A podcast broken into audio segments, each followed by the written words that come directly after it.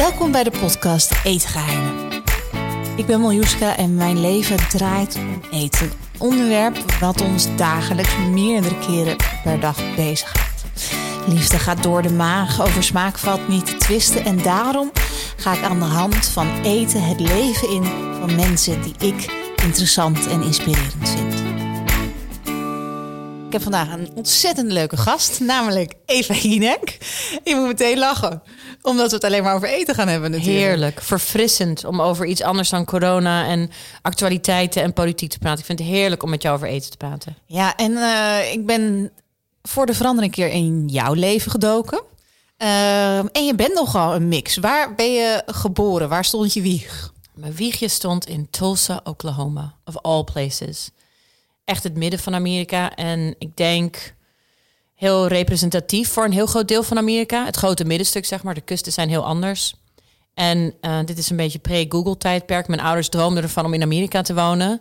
En mijn vader kon een baan krijgen, want hij was gespecialiseerd in de financiering van oliepijpleidingen. En daar heb je olie in Tulsa. Dus dit is in 1976, 77.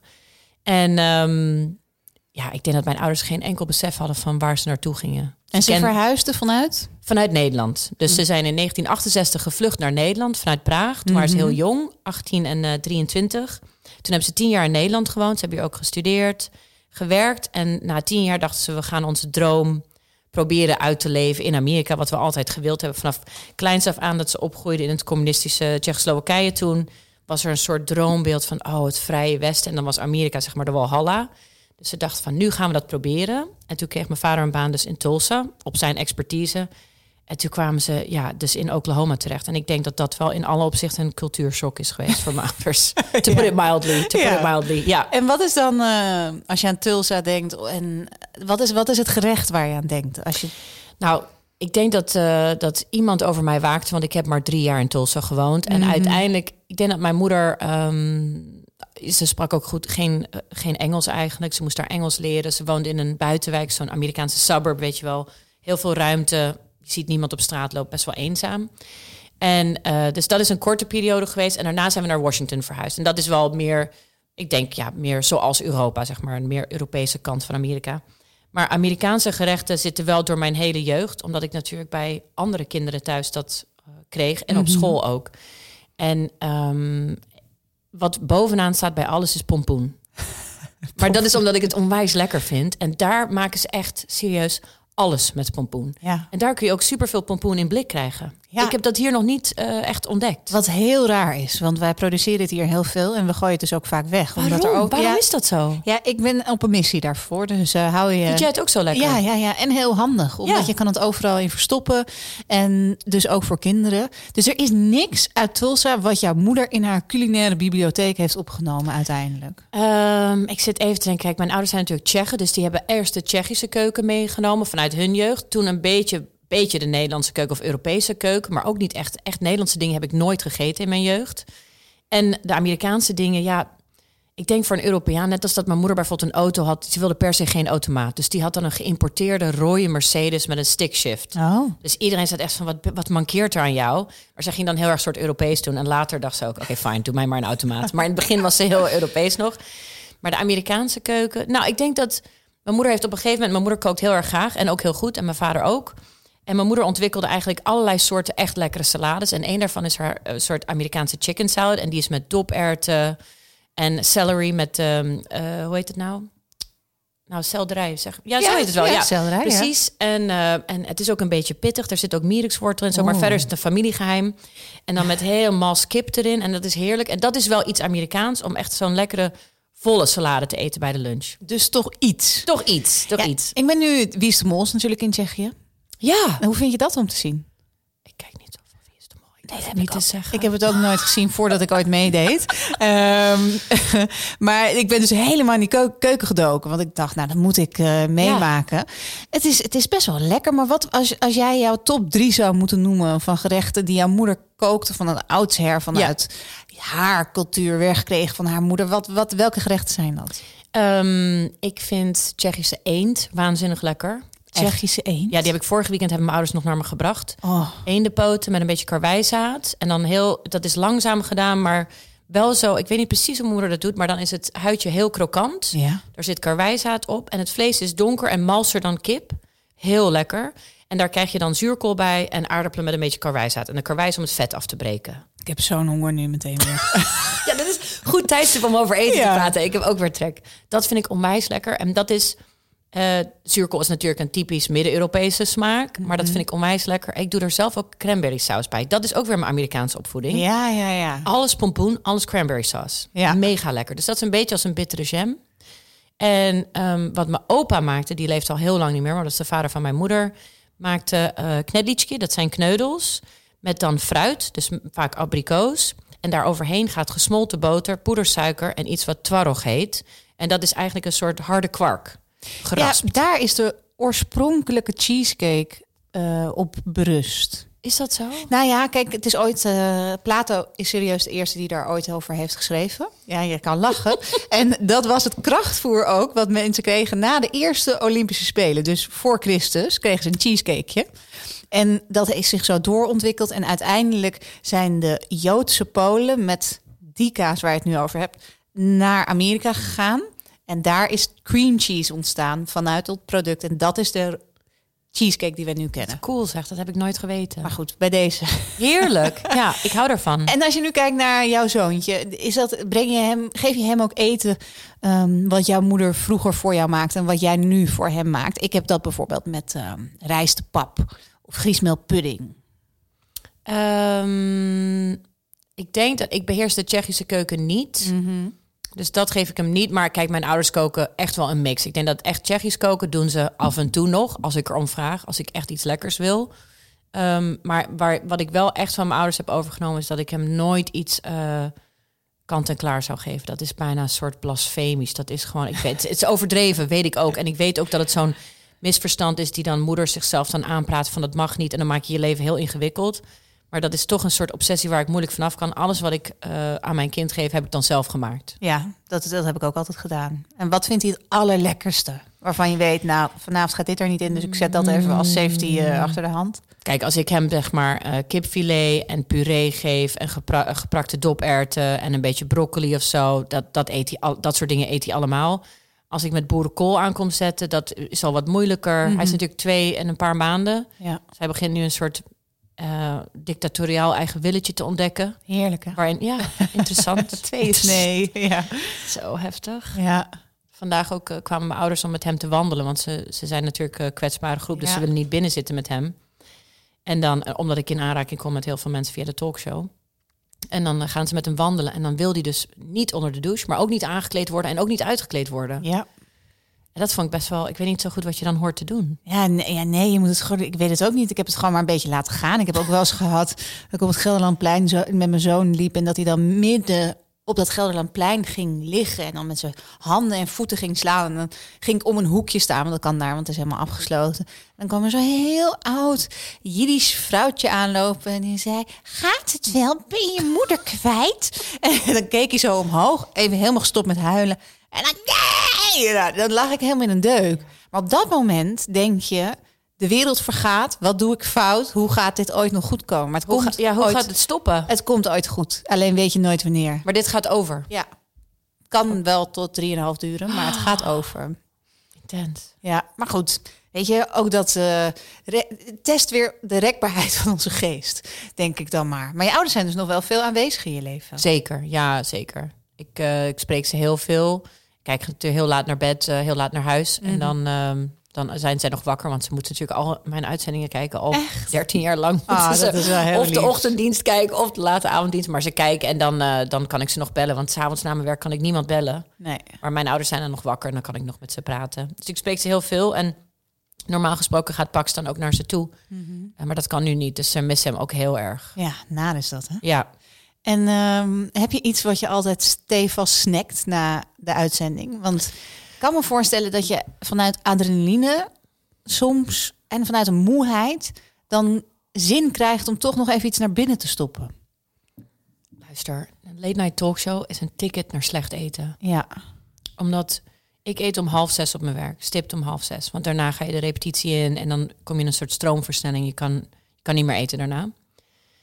Dan ben ik klaar rond uh, half twaalf, kwart voor twaalf. Dan ben ik om één uur thuis, zeg maar. Mhm. Uh, half één. En dan moet je, honger hebben. Natuurlijk, maar ook als een beest. Niet een beetje van, hmm, zal ik een yoghurt nemen? Nee. Het is nooit uh, zin in yoghurt. Het is altijd zin in, zeg maar, een halve kilo kaas. Ja. Grofkorrelige mosterd. Oh. Zilveruitjes. Droge worst. Misschien een crackertje erbij. Dat als ik toe zou geven aan wat ik wil, dan is het dat. Ja. Maar als ik dat iedere avond eet, dan, um, ja, dan, dan is er geen breedbeeld tv wat dat kan verwerken, denk nee. ik.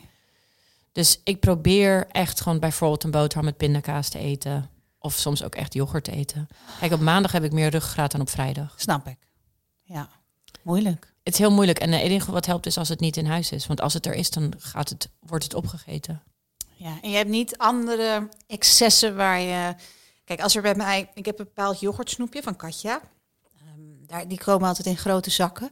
En dat is echt, ja, dat is echt mijn zwakke plek. Ja, is echt mijn zwakke plek. Het is te walgelijk voor woorden als je leest wat erin zit. Maar ja. heb jij dat soort producten? Of? Zeker, heel veel. Ik heb echt een... Oké, ik vind uh, rijstepap mega lekker. Mm -hmm. um, ik vind... Um, maar dan uit een pakje of gewoon wel zelf gemaakt? Nee, zeker niet. Echt, echt chemisch ja, pakje. Ja, okay. Liefst goed wolkentoetje. Oh ja. Zo goedkoop mogelijk. Ja. En een toefje slagroom wat zes weken overeind blijft. Onvoorstelbaar. Dat vind ik heel lekker. Ik denk wel, als je me echt met een zou dwingen om te kiezen, dan kies ik toch voor zout. Dus ik zou eerder gaan voor uh, worst, kaas en bier. Ja. Dat zou ik doen. Maar je kan me echt wel gelukkig maken na het eten met uh, lint crème brûlée. Ja, ja, en dan ja. zo'n blokje gaan wegen en denk van nou, het valt wel mee, één blokje. En dan drie, vier blokjes verder. Ach ja, wat maakt het ook uit? De reep mag nu ook wel op. Ja, Ja. en anders ligt dat ook maar een beetje te verpieteren. Ja, ben ik wel met je in. Dat soort dingen vind ik lekker. Mm, ik vind uh, schuimspekjes, maar niet de harde, maar die zachte. Mhm. Maar niet met suiker, maar wel dat een beetje poederige. Vind ik heel lekker. Zoetzoute popcorn. Dat gaat er ook, dat kan er ook integraal ingaan. Ehm manchego. Eigenlijk alles uit Italië of Spanje qua vleeswaren. Mortadella. Vers gesneden flinterdunne mortadella. Op afgerukt vers Italiaans brood. Iedereen gaat nu de, de food basket alle even Jinek in elkaar zetten. En iedere keer als ze iets doen wat niet oké is, krijg je die opgestuurd. Heerlijk. Maar dat soort dingen, daar word ik gelukkig van. Ja.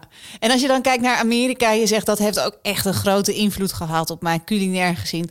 Ja, ik ben daar best een tijdje geweest, maar eigenlijk heeft Amerika geen eigen cultuur. Jatten ze van alles wat en dat proppen ze dan samen. Dat is dan hun cultuur. Maar hoe kijk jij daar tegenaan?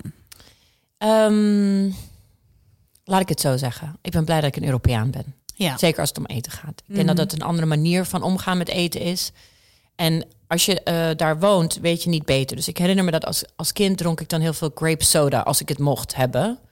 En ik weet nog dat ik dus weg was uit Amerika, was elf, verhuisd naar Europa. En toen was ik een jaar of 16, ging ik terug. En ik had zo, ik was helemaal gefixeerd op al die smaken dat ik ze dan weer kon proberen. Ik kon ze niet verdragen. Geen Oh. van alle. Die grape soda, dat kon ik gewoon, in mijn, in mijn herinnering was dat waanzinnig lekker. Ja. En na zes, zeven jaar in Nederland en ik neem een slok en ik denk, wat is dit voor troep? Niet te doen. Wat een teleurstelling. Ja, dat was een teleurstelling. En nu, zeg maar, als volwassen mens eh, kan ik echt wel erkennen dat alle Europese keukens zijn superieur aan de Amerikaanse keuken. Alleen als je het hebt over eh, toegeven aan een soort van ultimate comfort food ervaring, dan hebben Amerikanen dat uitgevonden. En ik heb nu, ehm, ik heb drie weken geleden van Alison Roman heb ik een banana cream eh, soort ja taartbodem had het wel, maar dan met zelfgemaakte pudding. Was voor het eerst voor mij dat ik pudding zelf maakte. En dan een mengeling van slagroom en yoghurt wat er overheen ging. Nou, ik, ik kan niet met woorden beschrijven. Het duurde onwijs lang om te maken. het moest in verschillende fases afkoelen, dus ik heb het buiten laten afkoelen. Het vergde het uiterste van mijn geduld. Maar Dek zei, mijn man, toen ik het ging eten, dat ik eruit zag alsof ik stoned was. Maar het was zo lekker. Ik ga het naar jou sturen. Ik denk dat jij het ook kan waarderen. Ja, jij bent sowieso een Alison Roman fan, toch? Zeker, zeker, ja. Wat is het in haar wat je zo aanspreekt? Ehm, weinig quinoa. Ja. Zeg ik dat goed? Ja, ja nee, quinoa is het oorspronkelijk, maar bijna, ja. Ehm, ik denk onverholen Als ze, als ze bijvoorbeeld die charlotte pasta maakt. Wat een hele makkelijk is voor mensen die ook niet kunnen koken. Waar je ontzettend lekker iets lekkers kan eh, maken voor anderen. Dan is het gewoon 60 à 70 eh, milliliter olijfolie. En tegenwoordig, en ik begrijp het ook hoor. En het is goed en we moeten ook goed eten. Maar ehm één eetlepel olijfolie met 17 Charlotte of 60, 70 milliliter met 17 Charlotte die helemaal krokant goudbruin zijn geworden en dat die, die olie helemaal doordrenkt is van die smaak. Ja, dat is toch heel lekker. Ja. Zij verexcuseert zich niet voor wat zij kookt. Ah, dus dat is het. Ik vind dat aantrekkelijk. Ja, ja dat Ja. is mooi, ja. Nou ja, het is ook zo gek hè, dat we um, kijken heel beoordelend en veroordelend naar eten. Ehm, maar het beginsel zit hem natuurlijk in dat je zelf gaat koken.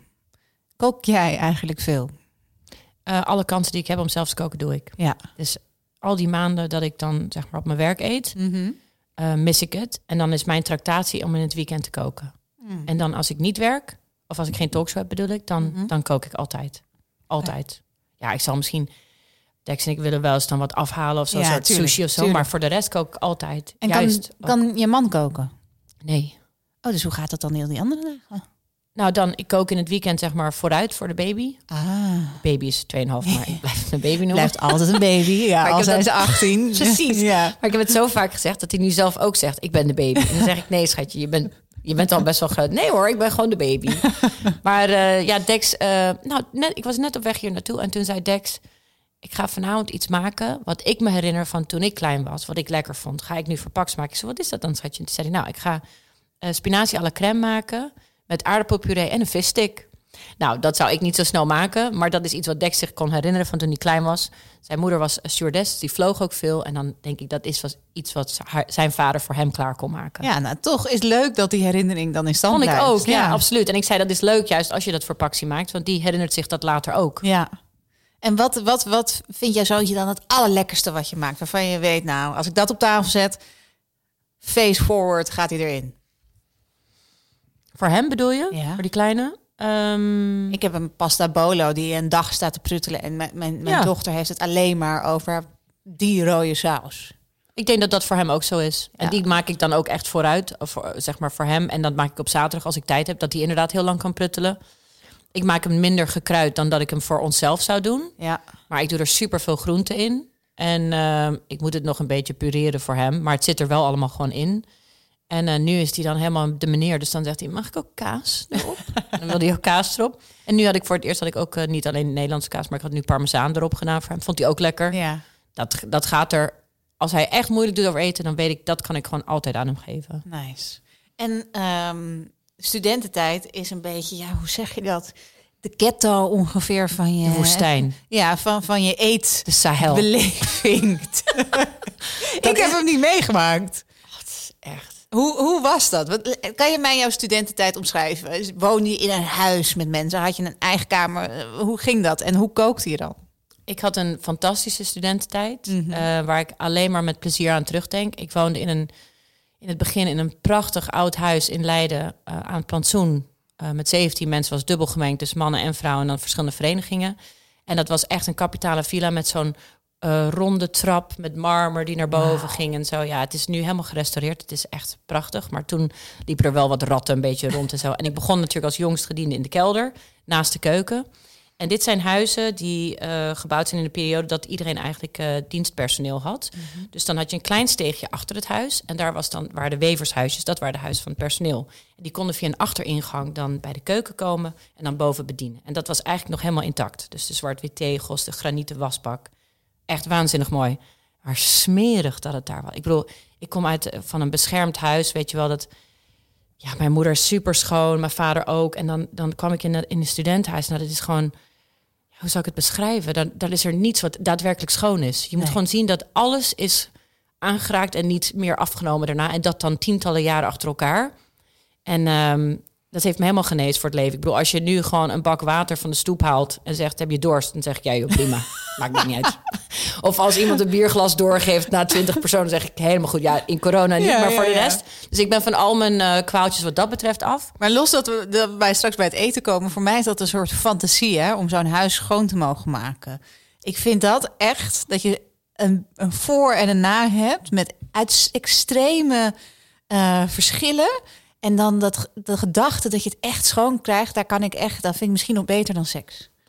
Maar goed, eh, Ik moet het even verwerken. Maar ja. wacht even, luister. Betekent dat dat jouw huis altijd zeg maar daarna is? Is jouw huis Ja. helemaal... Oké, dus je Ja. bent wel echt super schoon. Ik ben echt een Jordaanese die, die is opgevoed met één keer per week zet je alles in de bleek. Je tegels tot aan het plafond en Uh, anders dan, en nog steeds, mijn oma kan bijna niet meer staan. Maar als ze bij me komt, haalt ze nog steeds de vinger over de kozijnen heen.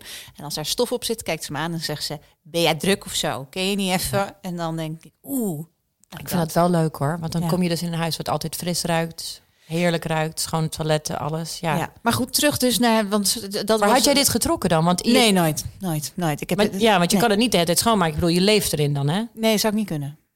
Nee, echt niet op een gegeven moment ben je ook lam geslagen. Hè? Dan, ja, eh, maar dat, dat, ja, nou, dat, ik, ik, heb, ik heb dat wel. Ik ben, vind het wel jammer dat ik dat niet heb mee kunnen maken. Zo, de ja. studententijd. Die samenhorigheid van meiden die je daar leert, is denk ik wel heel anders die je op de middelbare school hebt. Absoluut, absoluut. De, de enige vriendinnen die ik heb, uh, zijn van toen. Ja. Die heb ik al heel lang. Dat zijn mensen die mij echt helemaal door en door kennen, die ik altijd verwaarloos als ik weer een talkshow heb. Ik kreeg toevallig nog een appje van, uh, van een van die meiden. Dus dat is echt mijn mijn jaar. Dat ze, we zijn gewoon met z'n vijf en dat is uh, al 23 jaar zo. En ze zei, we missen je. En we snappen het wel, maar we zouden het leuk vinden als je even uit de tunnel komt en eventjes wat laat horen. Maar dat is wel, dat zijn vriendschappen die daar zijn ontstaan. En ik heb niet daarna nog mensen ontmoet met wie ik zo'n intense band heb als met deze vrouwen. En als we, we gaan zo terug naar dat eten in het studentenhuis, maar als we het daarover hebben, die mental load die je hebt als uh, iemand die in jouw positie zit, ik vind dat zelf vrij herkenbaar.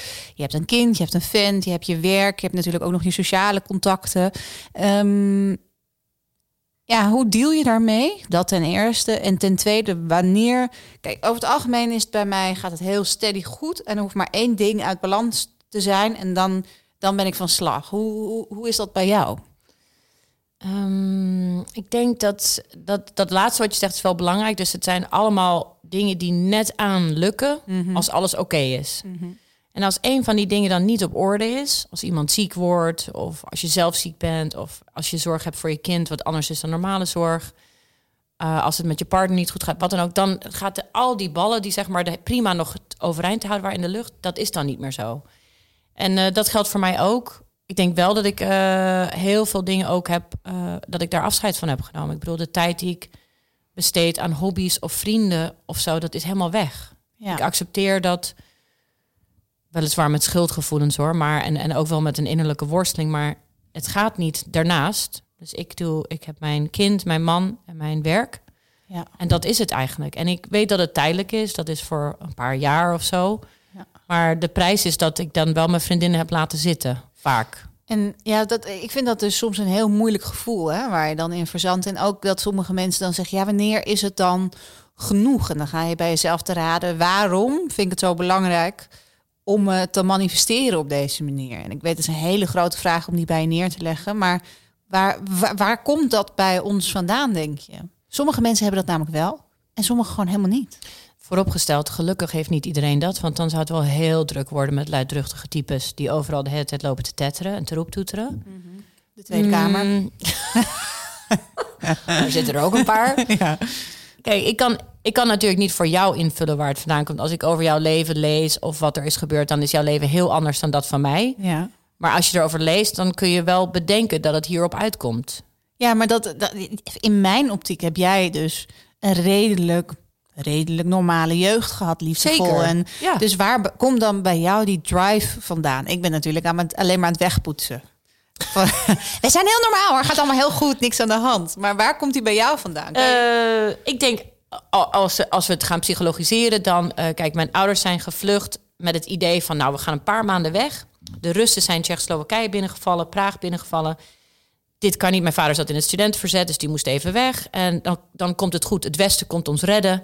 En dan gaan we weer terug naar huis. Mhm. En dan pakken we ons leven weer op. Ze zijn nooit meer terug uh, gegaan. En ze konden ook nooit meer terug. Ze werden persona non grata. Als ze terug zouden gaan, zou, zou mijn vader in de gevangenis komen. En dat zonder dat je voorbereid bent, afscheid neemt van je ouders, je familie, je taal, je hele cultuur. Dat is een trauma, onherroepelijk. Nou, dat krijg je als kind niet. Ik bedoel, je ouders gaan nooit tegen je zeggen: Ik heb een trauma. En dat moet je even weten. Maar dat zit in alle facetten van je leven. In alle vezels zit dat gevoel van het grote gemis wat zij hebben. En uh, we hebben dit gedaan zodat we in vrijheid konden leven. Jij en je broer leven in vrijheid en in rijkdom hoor. Laat dat voorop staan ook. Laat die kansen niet onbenut, want niet iedereen heeft die kansen. Dus daar zit ook, ik voel me verantwoordelijk om daar iets mee te doen. Ik mag niet een lapswand zijn met mijn leven, want andere mensen hebben daar moeite voor gedaan dat ik zo mag leven. En dat is wel een sterke drive bij mij van Ehm, eh, om er iets van te maken. En daarnaast denk ik ook nu is gewoon mijn persoonlijkheid. Ja. Ik ben ook een competitief iemand die dat gewoon denkt van... oh, is er, is er wat te beleven? Is er wat gaande? Let's go. Kijken Ja. wat er gebeurt. Ik vind het heel herkenbaar. Inderdaad, alles pakken wat je pakken kan. Want de generaties hiervoor hebben het niet kunnen. En heeft jouw broer hetzelfde? Minder dan ik. Mijn, mijn broer is meer een gedetailleerd ehm, iemand en hij minder luidruchtig dan ik. Maar als hij dingen doet, dan wel echt tot het gaatje ook hoor. Alleen hij is, hij is niet zo naar de buitenkant toe. Ik ben veel meer een, nou ja, zo'n, echt zo'n tv-persoon. Ja. Oké, terug naar dat eten in dat Nou, dat is een studentenhuis. partij goor. Dat wil jij niet weten. Ik ga je meenemen naar een van de allergoorste dingen. Oké. Ehm, dat is, ik herinner me nog zo goed. Ik woonde op het Noordeinde. Dat was weer ergens anders dan het plantsoen met allemaal meiden. Eén douche, één toilet, zes meiden. Nou, echt next level. Jij was helemaal gek geworden daar. En ehm, een van de jongerejaars ging koken en ze ging kip boursin maken of zo. Oh, oh. Ja, La, ga, blijf bij dat gevoel. Blijf bij dat gevoel. En we zitten, te, weet ik veel, natuurlijk te drinken op een van die kamers. Een super klein huis. Te drinken en te, te ouwen. Ik zeg, hey, hoe staat het met het eten eigenlijk? Ze zei, ja, het is aan het pruttelen. Ik zo, kip met boursin aan het pruttelen? Oh, laten we even gaan kijken. Dat was helemaal geschift al inmiddels. Het was een soort, ja, ik weet niet eens hoe ik het moet omschrijven. En in een normaal leven zou je zeggen, laten we iets bestellen of laten we iets anders maken. Maar in een studentenleven denk je van, ja, dit gaan we wel eten. Ja, want we hebben geen geld. Nee, we hebben geen geld en we gaan ook geen bevroren dop eten. Dus het wordt dit. Nou, ik heb echt wel intens gore dingen gegeten in mijn studententijd. Niet te hakken. Nee, en weet je, heel veel dingen die acceptabel zijn in je studententijd, denk je nu later van hoe heb ik dat gekund? Maar dat was aan de lopende band. En ik heb ook wel een beetje leren koken toen, omdat je op een gegeven moment verlangde je gewoon naar iets goeds. Ja. Maar je kan wel, het, ik weet nog dat ik voor het eerst op kamers was en dat ik mijn eigen pinpas had. En dat niemand mij kon vertellen hoe laat ik naar de Albert Heijn ging, dat ik alles kon kopen wat ik wilde. Nou, ik werd helemaal loco. Wat heb je gedaan? Ja, ik ging gewoon bokkenpootjes kopen, zure matten. Helemaal niet eh, gestructureerd. Gewoon, wauw, alles kan. Ja. Oh, het is half negen, ik ga gewoon. Dat vond ik echt een belevenis. Hey, born to be wild hoor. Echt. I'm sorry, maar ik vond dat echt... Ik weet nog dat ik fietste door de Breestraat in Leiden. Ik dacht, niemand maakt mij wat. Ik ga naar de Albert Heijn. En ik ben altijd wel een supermarktfan gebleven. Nu in corona, ik mis het winkelen niet. Want voor mij is de supermarkt alles. Ja, ultiem. We komen weer bij het Gelderlandplein. Maar het Gelderlandplein en daar de Albert Heijn XL. Ja, Fantastisch. Iedere nationaliteit heeft zijn eigen schap. echt zalig. Sowieso XL, brede paden. Niemand heeft haast, niemand let op je. Alle tijd, ook veel non-food. Heel belangrijk. Je shoppatroon qua eten zegt ook heel veel hè, over je culinaire voetdruk, om het maar even fingerprint, om het maar zo te noemen. Wat zijn de dingen die bij jou altijd in de ijskast moeten liggen? Nou, ik hoorde Manchego. Manchego, ehm zilveruitjes. Eet ik gewoon integraal zo uit de pot en dan drink ik de sap. En hebben we het dan over de gele of de witte? Niet de gele. De witte. Die zijn te krachtig. Ik Oh, wil de witte, waterige. Dat vind ik lekker. Eh, augurken. Mierikswortel. Altijd. Dat is wel echt een Amerikaans iets. Dat Maar- gebruik ik in onwijs veel dingen. Dan de pasta of ga je hem echt zelf raspen? Pasta. Ja. Is dat inferieur? Ja. Nee, helemaal niet. Maar dat is gewoon het, het, het zelf raspen. Dan is hij zo pittig dat je daar eigenlijk niet aan wil beginnen. Oh, oké. Ja, nee. Deze, deze is te doen. Een theelepeltje of zo. Maar je kan het in zoveel dingen doen. Als je het bijvoorbeeld doet... Als je, weet ik veel, een gepocheerde zalmmoot hebt... en je doet een klein beetje citroenmayonaise... met een klein beetje mierikswortel. Ja, next jij, level. Jij pocheert een zoutmoot thuis? Ja, maar dat, gewoon in eh bouillon. Ja, nou dat is niet zomaar hoor. Dat doen heel weinig mensen. Zo makkelijk. Sorry, maar dat is echt, als je niet kan koken, bouillon aanzetten, dat het kookt, uitzetten, je legt hem erin, wel erbij blijven, want anders is het snel gedaan. Dat, is, dat ziet er zo luxe uit, dat is zo lekker. Ik ben helemaal trots. Ja, toch? Ja. Dat, is echt, dat vind ik nou echt een ha- lifehack. Om, Ja. een, om een zalmmoot te pocheren. En zeker als je hem op het velletje koopt... en je haalt daarna het velletje eraf... heb je ook nog voor, voor je kind bijvoorbeeld... dat geef ik ook vaak aan Pax. Ja. Sowieso één keer per week krijgt die zalmmoot. En ehm, toen jij zwanger was, hè, toen ik zwanger was, ben ik automatisch gestopt met werken. Omdat ik dus alleen maar dacht, wat ik eet, bouwt dat kind. Dus ik moet alles zelf gaan verbouwen. Dus daar, daar is deze gekte nog meer ontstaan. Ehm, hoe was jij tijdens je zwangerschap met eten? Want ik heb alles en iedereen die ik zag opgegeten. Ik ben 35 kilo aangekomen. Gozer. En jij? Eh, toen ik ging bevallen woog ik 92 kilo. Dus Oh, ja. ik denk wel... eh, ik was denk ik toen 67 aan het begin, 68, zoiets. Mhm. Ik heb ook echt wel eh, kilo's erbij gepakt. Was echt wel zwaar op het laatst. Ik had... ehm, maar was jij bij beide zwangers, want je hebt een jongen en een meisje? Ja, nee, beide. Maakt er niks uit? Niks uit. Nee. nee. Ik had gewoon witte, witte koolhydraten. Ja. Dat waren mijn vrienden. Ja. Halfje wit, lekker. tijgerwit, hè? Tijgerwit. Toen heb ik die rijstpap leren eten.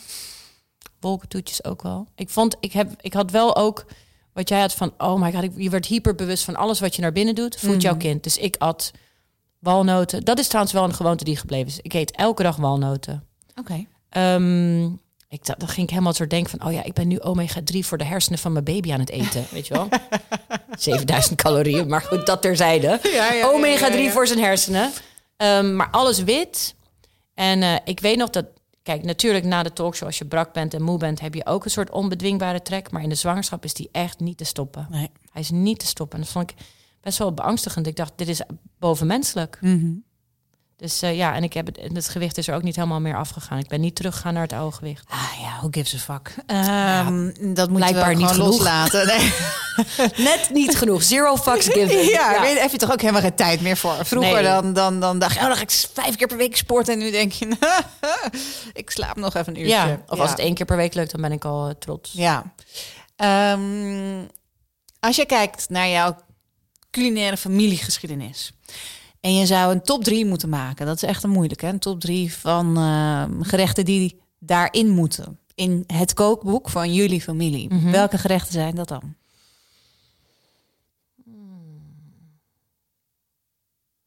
Ja, dat is een hele moeilijke. Ik kies sowieso voor de eend. Ja. Ik, dat recept wil ik hierna ook hebben. Ja, ik ga het aan mijn ouders vragen, want Dank ik wil je. het ook. Dat is, het is ehm, Tsjechische zondagmiddag comfort food, zo zou ik het omschrijven. Ehm, mijn vader kookte altijd in het weekend en die had dan van die fases. Dus ik herinner me in Washington had hij een hele fase met paté. Moesten we elk weekend paté eten. Maar hij had ook een onwijs lange fase met langoustines. Oeh. Ook onwijs lekker. En dan rauw of... Nee, gedaan. En dan volgens mij met een soort baby jam salade erbij. Gewoon echt, echt eh, ehm, fris, lekker. Ja. Anders, echt heel anders dan de Tsjechische keuken.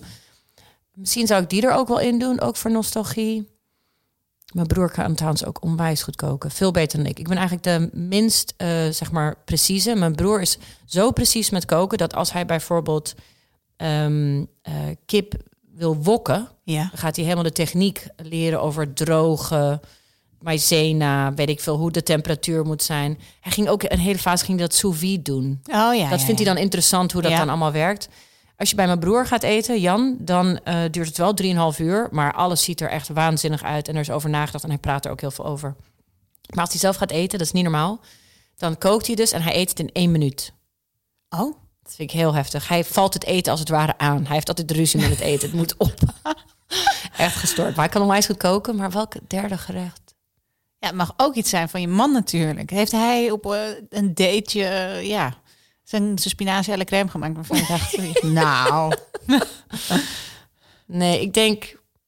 Als Dex, Dex en ik hebben nu een soort codewoord centro. Dus dan... Nu zijn we natuurlijk allemaal heel lang nergens meer geweest. En ik heb het echt niet moeilijk, want ik mag naar mijn werk. Het Ja, allemaal prima. ja, ja. Maar ze- we zeggen dan steeds tegen elkaar van... oh, waar je ook bent in Zuid-Ita- of eh, Zuid-Europa... zie je altijd toch zo'n wit bord met allemaal rondjes erin. ja. En dan staat er centro. Dan maakt niet uit of het Spanje is of Italië. Dan zeggen we tegen elkaar: Oh, even een centrootje pakken. Gewoon ergens een buitenlands koffietje. En altijd als wij samen op reis zijn, dan eten we vis. Dus ik denk dat het zou zijn. We waren op Sardinië en dan aten we een, ehm, een zeebaars. En die werd dan daar klaargemaakt. Ze komen dan met een mand met Ja. al het verse vis. Mag je kiezen wat je wil. En het was een beetje off-season. Ik denk dat het mei was of zo. En we waren er gewoon met z'n tweeën, met de baby.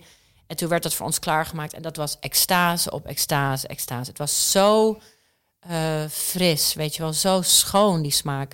Nauwelijks smaak, maar wat het was, was zo fris. En dan drie gekookte aardappelen bij gesneden. Zo perfect gedaan. Allemaal van die zuiverende, eh, maritieme dingen, weet je wel. En dan zit je aan de haven te eten...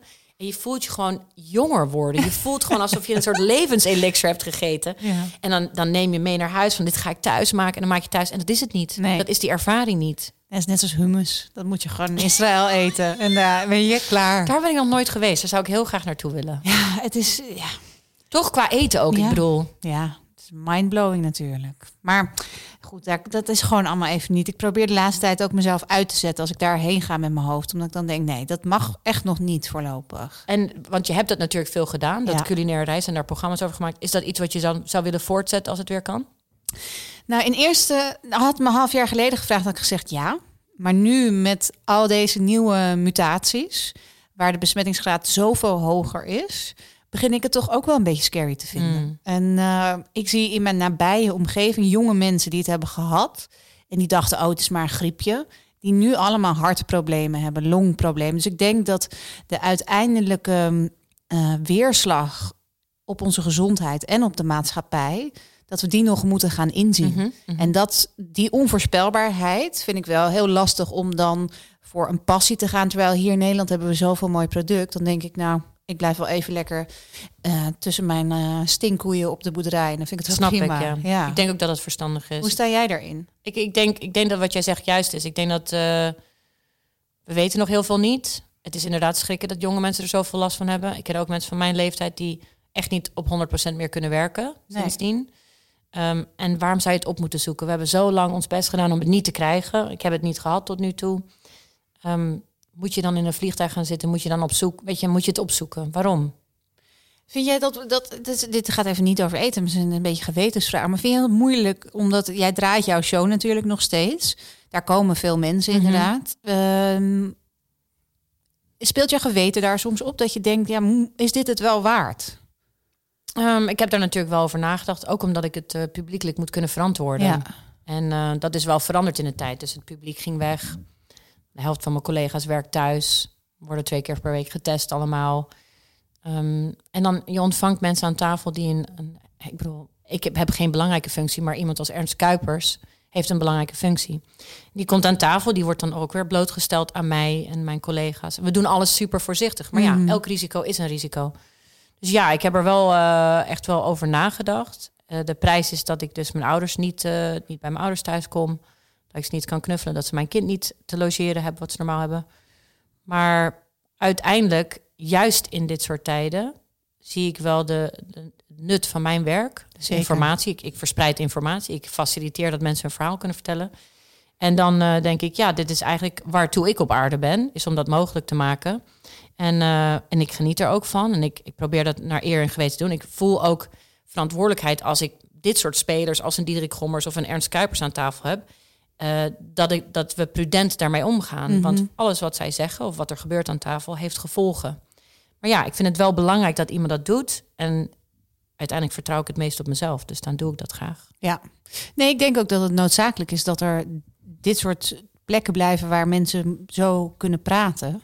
Maar het lijkt me voor jou, het is natuurlijk, je hebt een professionele beslissing en eentje die je privé moet maken. En die staan gelijk aan Ja, het- elkaar. dat is ook wel moeilijk. Ja, en het- ik denk dat ik er nu meer, meer vrede mee heb, nu langer, dat het langer duurt. Maar zeg maar toen het naar de hoogtijdagen toe ging, Mhm. ik dacht, ja, wat ga ik nou op mijn werk zitten doen? Ja. Ik wil dat helemaal niet. Nee. En ik ben sinds corona niet één keer verkouden geweest. Och, dat meen je niet. Omdat, ja, maar mijn collega's ook niet. Je raakt niemand meer aan. Nee. Ongelooflijk, hè? Normaal, als ik hier zou komen, dan zou ik jou omhelzen of drie zoenen geven. Zou ik iedereen een hand geven, iedereen aanraken. Al die bewegingen, dat doen we niet meer. Maar eerlijk gezegd ben ik best wel blij dat dat voorbij is, hoor. Dat, Nou. dat, dat drie zoenen met iedereen. Daar Ja. ben ik nooit van geweest. Ehm, terug naar het eten. Wat is je favoriete restaurant in Nederland?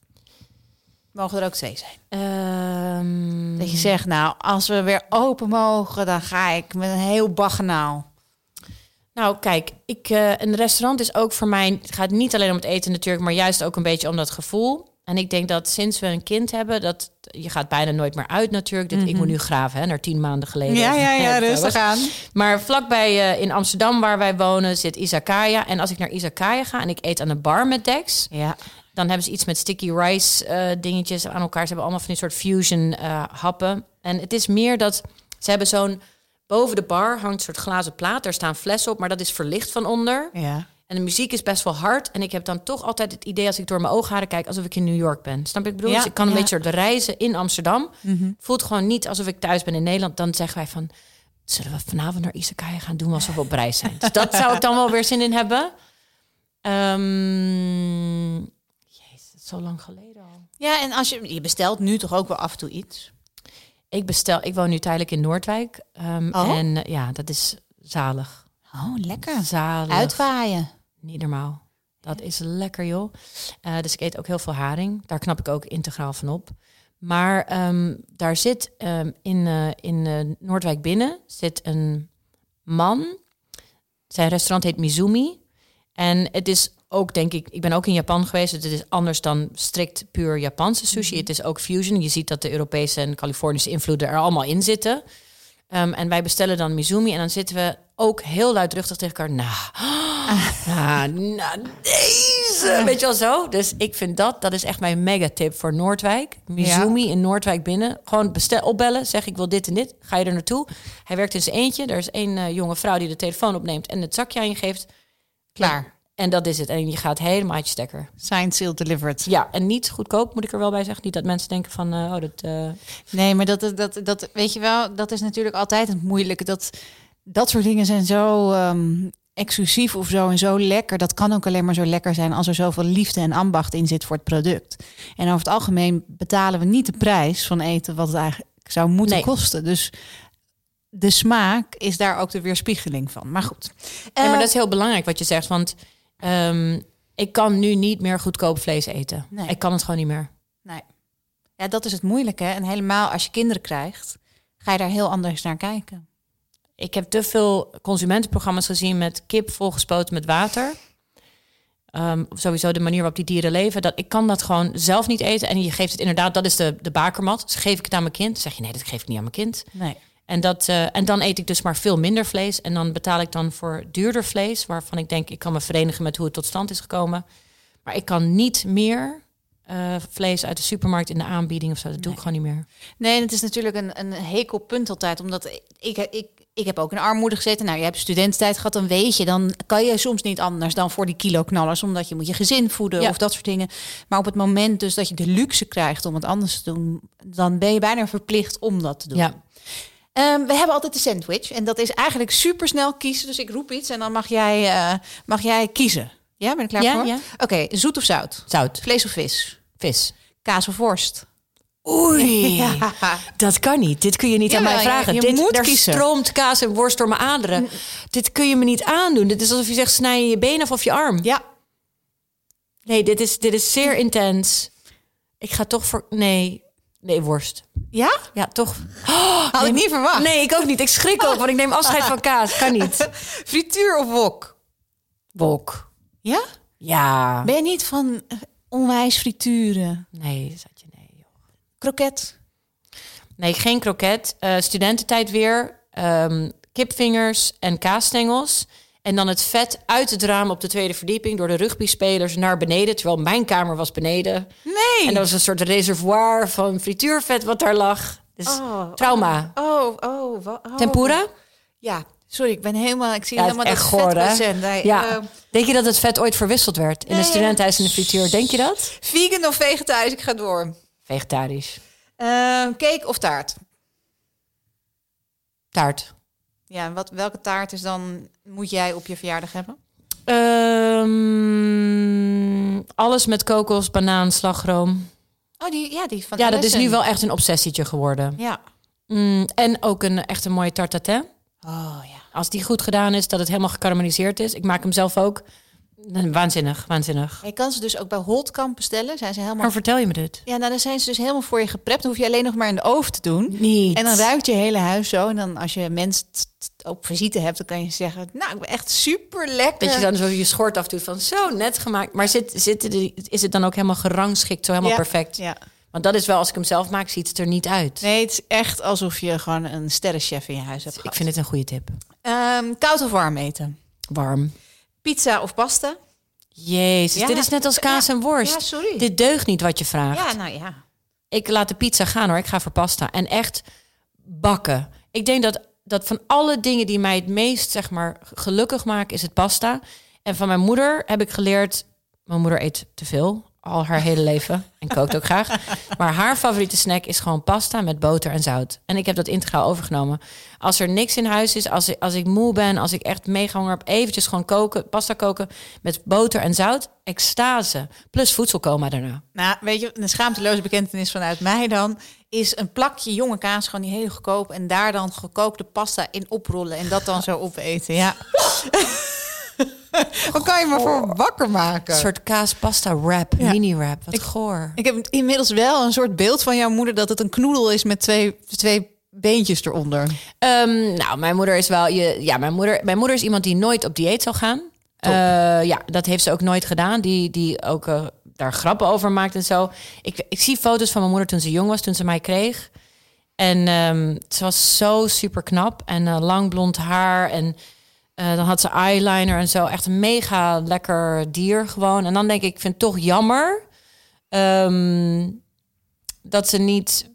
Kijk, mijn moeder remt zichzelf niet. Hè? Als Nee. ze- mijn moeder is in staat om mijn vader te zeggen: hey, ik wil nu naar de Burger King en we gaan. En dan gaan ze dus een eh, drive-thru burger halen voor mijn moeder. Dat zou ik nooit doen. Radu remt zichzelf niet, nooit niet. En zij, ook, zij zit dan iets te eten en zegt ze... ja, maar ik heb er zo weinig van gegeten. En dan denk ik, ja, Radu, alsjeblieft. Wat zeg je nou? Dus ze maakt ook nog smoesjes. Ehm, maar aan de andere kant, ik heb wel als voorbeeld gehad... een vrouw die dus helemaal niet bezig is met hoe haar... weet je wel, obsessief te voldoen aan een bepaald eh, lichaamsbeeld. Totaal niet. Mijn moeder zei altijd tegen mij... niet te veel met je make-up bezig zijn... even niet te veel met je sieraden. Zorg dat de inhoud op orde is, dan komt de rest vanzelf. Dat is wel mooi. Ja, zeker. En ik denk dat dat scheelt dat ik daar altijd heel erg op gefocust was... en niet zo met mijn lichaam bezig. Nee, want als je, als je kijkt, je bent natuurlijk hartstikke knap en je bent echt voor de inhoud gegaan vanaf het begin. Het vind ik dus bewonderingswaardig, want ik zou er niet aan moeten denken om op een nieuwsredactie te werken, omdat dat is Volgens mij natuurlijk... vind je dat leuker dan jij denkt. Nou, ik weet het niet. Ik, het lijkt me super competitief. En dan heb ik het gevoel dat die mensen die er al veel langer zitten, zijn veel meer belezen. En het is ook een soort corporate-achtige eh, elleboog. Maar dat is een, een, een illusie die, Mhm, die ik er misschien op nahoud. En dan zie ik jou daar zo vol goede moed instromen. En dan, dan, zien, dan kijken ze naar jou in het begin denken ze... nou, die is veel te knap. Dat kan natuurlijk nooit goed gaan. Ehm, Dat denk ik niet. Maar ik zit er natuurlijk ook al 15 jaar in. ja, Het is wel, het is competitief en er is altijd iemand die meer gelezen heeft dan jij. Maar je groeit er ook in. En ik heb ook een opgebouwde kennis van 15 jaar. ja. En eh, kijk, wat heel belangrijk is, dat weet jij ook, ben je in staat om te communiceren. En jij zou bijvoorbeeld alles kunnen wat jij kan, maar niet kunnen vertellen, dan mist er iets belangrijks. Dan weet niemand namelijk wat je te vertellen hebt en hoe je te vertellen hebt. Dus als je je kind iets moet gunnen, denk ik, dan is het dat het zich goed kan uitdrukken. ja. Want hoe slim en grappig en, en creatief en origineel je ook bent, als je niet in staat bent om het onder woorden te brengen, dan zal niemand dat ooit weten. Dus voor jou, weet je, ik denk dat jij bijvoorbeeld aan een talkshowtafel waar je opinie zou mogen geven, ook over dingen die niet jouw expertise zijn, dat lijkt me helemaal iets voor jou. Dat moet je gewoon een paar keer doen om te denken van, oh, mijn, dit is lekker, dit kan ik ook heel erg. Je kan heel goed praten en dat is heel belangrijk. En wanneer wist jij dan dat dit het pad was dat je wilde bewandelen? Want ik neem aan dat je als klein meisje dit niet voor ogen had, toch? Nee, zeker niet. Ehm, Wat had je wel voor ogen? Ik had voor ogen, dus ik heb heel lang eh, wilde ik de styliste van George Michael zijn. dat heb ik al meerdere keren toegegeven. Ik heb daar geen gêne meer over. Ik aanvaard dit gewoon voor wat het is. Wauw. Dat was een hele hardnekkige. Why? Ik was helemaal verliefd. Op George Michael. Ja, zeker. Obsessed. En ik voelde een kosmische verbintenis die op stand, eh, zeg maar, eraan zat te komen. En ik had dan een hele specifieke... eh, ik had meerdere specifieke fantasieën erover, maar... Eén die mij heel erg goed bijgebleven is, is dat we dan op wereldtournee waren. Hij ging dan een concert geven. Misschien was het in Azië. Laat het Azië zijn. En vlak voordat hij op moest, dan eh, had hij iets aan zijn broek gescheurd of zo. En omdat ik zijn stylist was, alsof ik A, verstand van kleding heb en B, kan naaien, maar whatever. Dan moest ik dat snel. Zei hij, kom, kom, je moet het even snel naaien. Dan was ik het aan het repareren. En dan zou hij me bij mijn elleboog pakken en omhoog hijsen en zeggen, dit hoef jij niet meer te doen. Jij wordt mijn vrouw. En dit was dan, denk ik, toch wel drie jaar lang mijn eh, beeld. Goh, nou, het is een stuk beter geworden dan Ja. dat je had eh, gedacht. verstandiger geworden. Maar dit, eh, ik denk dat ook, ja, ik ging geschiedenis studeren. Dus ik weet dat mijn vader zei, ik vind het belangrijk dat je iets doet wat je leuk vindt. Maar in godsnaam, wat ga je later doen om geld te verdienen? Ja. En daar had ik ook geen antwoord op. Nee. Ik denk dat ik gewoon te goeder trouw dacht, er komt wel iets. Ik hou van verhalen, ik hou van lezen. En toen studeerde ik in Leiden en ik was best wel wanhopig met mijn scriptie bezig, want dat schoot ook niet op. En waar ging die over? Die ging over ehm, in de jaren, eind jaren 60, begin jaren 70 had je een genre van films in Amerika dat heet Black exploitation films. En dat waren films gemaakt voor jonge, eh, een jong zwart publiek in de steden, inner city. En voor het eerst had je daar zwarte karakters in die krachtig waren. Die scheldwoorden gebruikten, die eh, eh, witte mensen aanpakten, die geweld hanteerden, die seksueel waren. En ook heel gaaf. Shaft is daar een van de beste voorbeelden van. En mijn vraag was eigenlijk: heeft dat geleid tot een emancipatie van zwarte acteurs in Hollywood? En het jaar dat ik dat schreef, was het jaar dat Halle Berry een Oscar kreeg, wat een sensatie was als zwarte vrouw. En mijn conclusie was: nee, het heeft een jaar of vijf, zes geduurd. Het was super goedkoop gemaakt, werd een cult hit onder jongeren, zwarte jongeren in de steden. Maar daarna werden de zwarte rollen niet voller en breder en, en veel meer menselijk. Het bleven eendimensionale rollen. Dus het heeft uiteindelijk toen niet echt gewerkt. Maar was fascinerend om te maken. Maar goed, ja, een dubbel afstudeerrichting sociale geschiedenis en filmgeschiedenis. Gaat die lekker, Jinek? Hoe lang wou je erover doen? Ja. En toen zag ik een stage in Washington voor de NOS. Ah. En toen ben ik stage gelopen. En mijn vader zei, je gaat niet op stage totdat je je scriptie af hebt. En toen zei ik, nee, tuurlijk. Dat zou ik nooit doen. Nee, natuurlijk niet. Dus s'nachts zat ik in mijn koffer, want ik ging voor een half jaar naar Amerika. Zat ik al die boeken en al dat erin te proppen. Ik was gestoord. Ik dacht, ik maak het wel af in Amerika. Niets meer aan gedaan daar. Geweldige stage gehad. Helemaal verliefd geworden op eh, journalistiek, live tv-journalistiek. En toen ik terugkwam, toen ben ik afgestudeerd. En toen eh, belde Sharon en zei ik, kan je nog even komen helpen? Sharon Groenhuis was de Ja. correspondent toen. En toen ging ik terug om te helpen met de verkiezingen. En toen ging ik weer terug naar huis. En toen zei hij, er komt een vacature vrij op de buitenlandredactie. Wil je solliciteren? En dat heb ik gedaan. En toen ben ik aangenomen. Ben ik gewoon als junior redacteur begonnen op de buitenlandredactie. Goh, wat een feest. Ja, het was echt een feest. Ja, Ja, klinkt echt als gewoon... eh, ja, ik denk zoals het moet, weet je. Dat je erin rolt, niet dat je Ja. ervoor kiest. Vanaf kleins af aan. Nee, nee. Heerlijk. En ik heb wel... ehm, ik moest dus in Washington altijd eh, lunch halen voor Charles. En dat was dan echt een fascinerende combinatie tussen een salade van verstandig Ja. en een zak gele M&M's. Niet. Serieus, ja. Het ene hief het andere op. Ja, ja. En dan zei hij van nee, nee, doe maar een salade. Ah, Doe toch ook maar de M&M's. En wat had jij dan? Ja, ook. Ik ging ook wel op een soort rampage in Amerika van oh, ik ben weer in Amerika, dus nu ga ik weer alles proeven wat ik gemist heb. Dus gewoon echt alles, weet je. Mac and cheese is ook gewoon eigenlijk abject. Ah, het is zo lekker. Het is lekker, maar het is ook weer te prakkerig. Ja. Maar dat at ik. Ik at ook, weet je, net als pompoen, super veel mais. Corn on the cob. Ik Ja. kan de hele dag mais eten.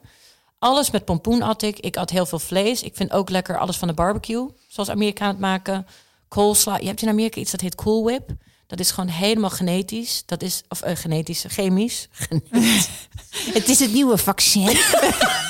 Er zit 5G in. Maar dat is helemaal chemisch. En dat is ehm, een soort van slagroom. Maar het is echt gross, maar ook wel lekker. Is het dan een soort marshmallow fluff? Moet ik me dat voorstellen? Nee, het is een soort bevroren slagroom, maar ook weer niet. Er zit ook geen melk in volgens mij. Echt heftig. Oh, nou, dat is nu een fascinatie. Jello. Jello. Huh. Vind ik ook zo lekker. Dat vind ik zo lekker. Ja, ik, ben, ik vind het heel mooi dat je voor je walgelijke eetgewoontes Ja. dus ook gewoon durft Ja. uit te komen. Ja. Hey, en nu eh, ben je de Grand Dame bij RTL 4 op Late Night. Eh, je hebt gelukkig nog je, je eetbehoeftes die je erop nahoudt in de nacht. Wat, wat, is, wat is jouw stip op de horizon? Want op een gegeven moment, ja, je rolt er lekker in... en op een gegeven moment ga je wel nadenken over waar wil je heen, toch? Wat, wat, wat is dat? Want zie je jezelf dit de rest van je leven doen, Late Night? Nou, de rest van mijn leven denk ik niet. Nee. Ik denk dat ik dat niet overleef. Maar ehm, het is wel nog zo dat ik iedere avond wel echt heel erg mijn best moet doen.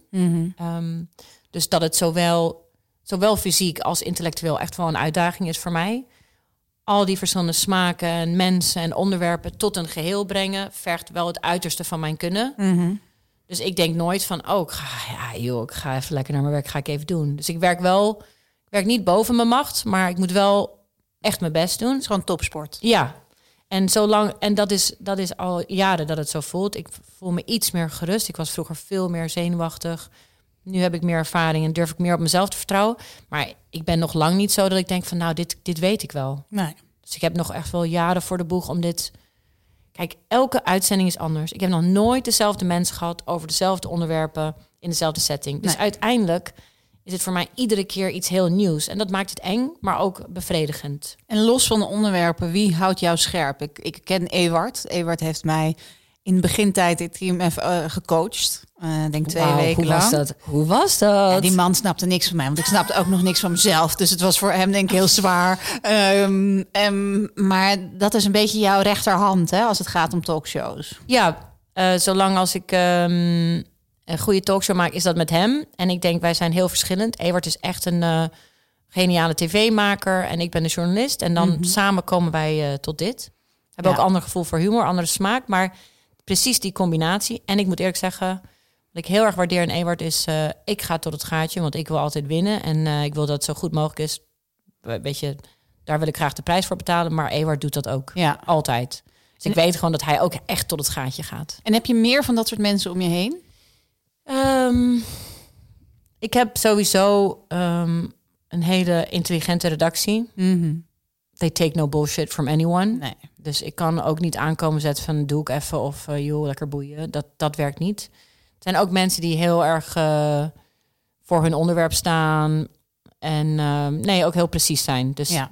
ik denk dat, dat die groep bij elkaar en Ewart en Marnix, mijn adjunct hoofdredacteur, Ja. die is ook weer anders dan ik, maar daar kan ik onwijs mee lachen. Maar die helpt mij ook om van wat vindt het programma Jinek? Hoe staan we erin? Want mensen die zeggen dat er objectieve journalistiek bestaat, dat is gewoon niet waar. Nee, is gewoon bullshit. is echt bullshit. Ja. En dat is prima, maar laten we dat dan ook onder ogen zien en voel je verantwoordelijkheid en bedenk dan goed. Ja, wat vinden we er eigenlijk van dat er leraren zijn die zeggen dat ze niet voor de klas willen staan, omdat ze zich niet veilig voelen door corona. En het ministerie heeft gezegd die klassen moeten open. Daar gaan wij dan voor zitten met de redactie. Dan gaan Ja. we nadenken. Wat vinden we daarvan? Wie gaan we aan tafel zetten? Wat, welke mening faciliteren we? Maar eerst formuleren we altijd onze gedachten. Hoe vinden we dat eigenlijk? Ja. En, ehm, en daar neem ik de volle verantwoordelijkheid voor, want mijn naam eh, en mijn gezicht zit erbij. En met, met die mensen doe ik dat elke dag. Ja. Zijn jullie ook wel eens met z'n allen uit eten geweest? Of is het echt werk en eten? Is, ik, ik, ik, op een gegeven moment krijg ik zin om mijn mensen te voeden. Ja, Is dat ook zo bij jullie op de redactie? Of is het, eh, is het in dat optiek eh, arm? dat, e- dat eten wat wij doen is natuurlijk onder hoge druk, met Ja. weinig tijd. Dat is echt, ik zit in mijn eigen kamer, zij zitten dan met z'n allen aan tafel. Maar ik zit dan, dat is het zwaartepunt van de dag, dus ik moet lezen. Dat is echt dingen naar binnen schuiven. Ah, oké. Dat is, maar als we dan wel een keer met z'n allen eten, omdat we bijvoorbeeld het begin of het einde van het seizoen vieren, ja, dat is natuurlijk, dat is feest. Maar Ja. ik zou het veel vaker willen. En mijn droom is dan, als ik hier in Apkoude woon, als het huis af is, dat ik dus voor het eerst echt een tuin heb. En dan heb ik zo'n fantasie dat ik dan een onwijs lange tafel heb. Geen idee waar ik die ga laten daarna, maar goed. Dat dan al die mensen, al mijn collega's, dan die hele redactie, dat het dan na corona is. En dan, ik heb ook zo, sinds ik heb gehoord dat jij die fruitbomen hebt, Ja. ben ik helemaal obsessed. Dus ik heb tegen Dex gezegd, ik wil fruitbomen. ja.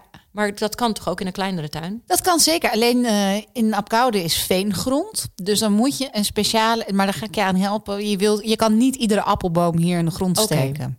Dus die moet eigenlijk volgens mij op een rozenstek worden gepoot. Nou, heel ingewikkeld. Maar er zijn hele ministeries voor die dat voor je regelen. Maar ze groeien wel goed. ja, uiteindelijk wel. Alleen je hebt nu de parkiet die vanuit Amsterdam ook Apkoude is gaan teisteren.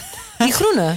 Ja, ja, ja, ja. En die, die, die hebben een soort obsessie met de jonge fruitbomen. Dus eigenlijk wil je al een ouder ras hebben. Want anders slopen ze gewoon als krakers je, je boom.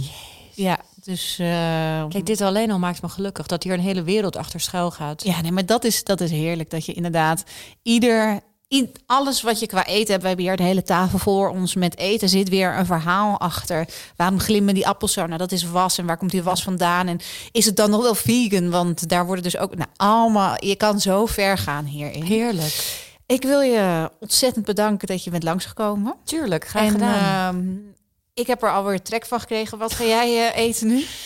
Ehm, ik heb dus niks bij me. Ik heb ook niks voorbereid. Oh god. dat betekent dat het een risicomoment is dat alles naar binnen zou kunnen gaan. Ja, nou, we hebben hier ruim, eh, ruimschoots keuze. En ik vind die ene koek met karamel erin eh, erg goed eruit zien. Dankjewel, Eva. Heerlijk, jij bedankt. Dankjewel. Dankjewel.